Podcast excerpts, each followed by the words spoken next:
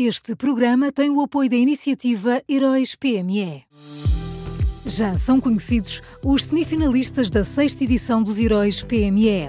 Chegou a hora de partilhar a sua opinião. Vote já na sua história favorita em heróispme.pt e ajude a selecionar os finalistas de cada categoria. Tem até ao dia 19 de maio. Esta é uma iniciativa Unit Consulting.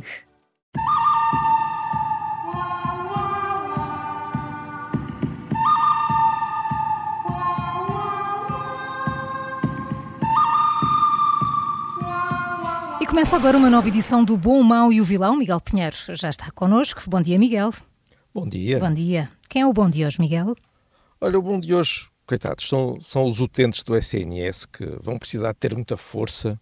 Uh, ontem, ao falar sobre as negociações com os médicos, que, que hoje vão ter mais uma ronda, o Ministro da Saúde disse, disse duas coisas. Primeiro, uh, afirmou que a dependência de milhões de horas uh, extraordinárias é um problema crónico do nosso sistema. E depois disse que, por causa disso, nós temos de criar um modelo que obvie essa circunstância e isso precisa de medidas que vão demorar tempo para fazer efeito. Uh, isto está tudo muito bem, uh, só falta o Manuel Pizarro esclarecer os utentes do SNS sobre um pequenino detalhe, que é este. Se a dependência de milhões de horas extraordinárias é um problema crónico do nosso sistema, ou seja, se é um problema permanente, agora que o SNS tem 44 anos, quanto tempo será preciso para que as tais novas medidas façam efeito? São quatro meses, 44 meses, 4 anos, 44 anos. Enfim, eu só, só gostava que nos fosse dado um prazo, que é para para, para nós, para os utentes do SNS, saberem com o, que, com o que podem contar já agora e, de preferência, antes das eleições. Dava jeito. Dava jeito, mas não tomasses com isso, Miguel. Eh, que o ministro também não se vai amassar certamente, porque daqui a três ou quatro meses deixa de o ser e, portanto, venha ao próximo, não é? É, se calhar, aliás, esta revelação de que estamos, afinal, perante um problema crónico que vai demorar muito tempo a resolver, é incentivada pelo facto de irmos ter uh, eleições. Vai deixar de ser problema dele e já pode dizer-nos as coisas como elas são. É isso. Olha, obrigadinho. Olha, estás à vontade. Conta sempre comigo. muito bem. Vamos ao mal?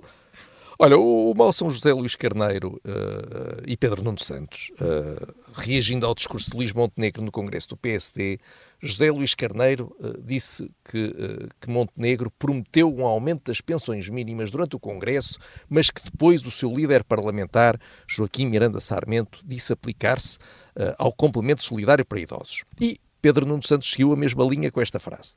Ontem ouvimos-lo a criar uma expectativa de que queria aumentar as pensões.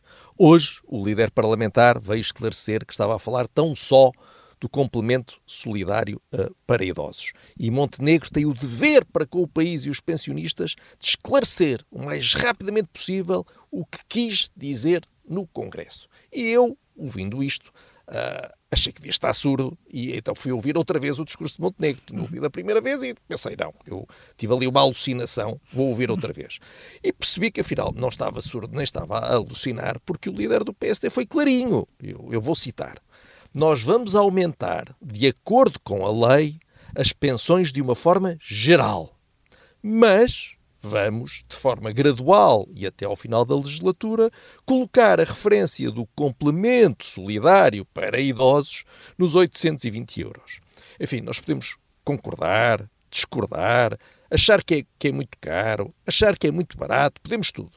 Agora, não parece é que possamos dizer que Montenegro foi equívoco uh, naquilo que disse, quer dizer, isto aqui mais claro eu não vejo como é que é possível ser, mas enfim, José Luís Carneiro e Pedro Nuno Santos uh, não estão interessados em debater, só estão interessados em confundir, por isso o PS vai continuar com esta estratégia. Depois, de, depois da estratégia de dizer que o que Passo Escolho queria cortar 600 mil milhões de euros nas pensões, agora vem a, vem a estratégia da confusão outra vez.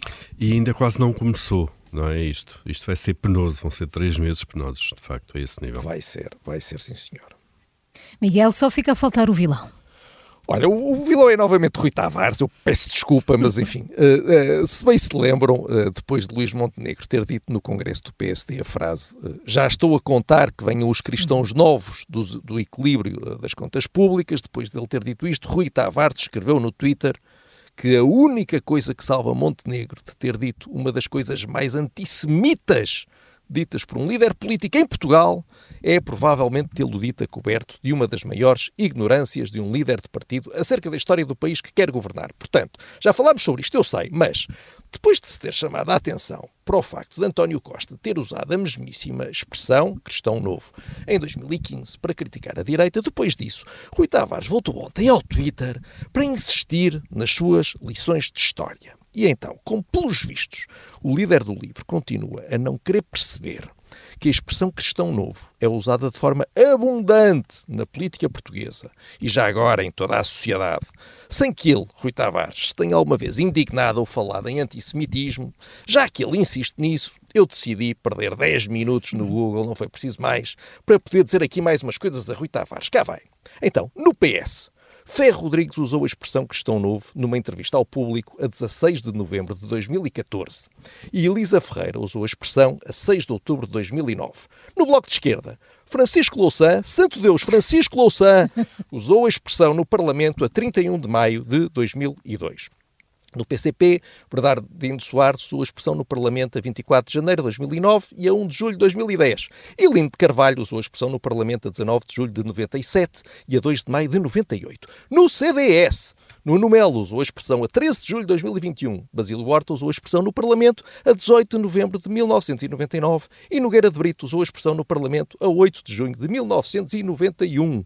No PSD, além de Luís Montenegro agora, o deputado Silva Marques, por exemplo, usou a expressão no Parlamento a 11 de março de 1982. E eu podia ficar nisto o dia todo, mas enfim, Rui Tavares, que usou a palavra antissemita para proveito político próprio, vai continuar a fazer-se desentendido e, portanto, olha, não vale a pena continuar. Juro que não volta a isto. Já fizeste-me velho. Lembras-te de algumas destas pessoas? Esta é? coisa, lembro-me de algumas de, de, destas pessoas e, e, esta lista exaustiva, Miguel. A sério. Fantástico, não, mas não é, mas não é, não, não é exaustiva, Paulo. Não, é, eu, entretanto, sim, sabes, já, já depois tinha que jantar. Eu tinha que jantar. Uh, pronto, não é? Esta, estas são as datas dos diários da República uh, correspondentes no que diz respeito à Assembleia da República. Uh, o resto é, é, o que anda por aí. Mas enfim. Mas eu acho que Rui Tavares ainda não descobriu o Google, deve ser isso.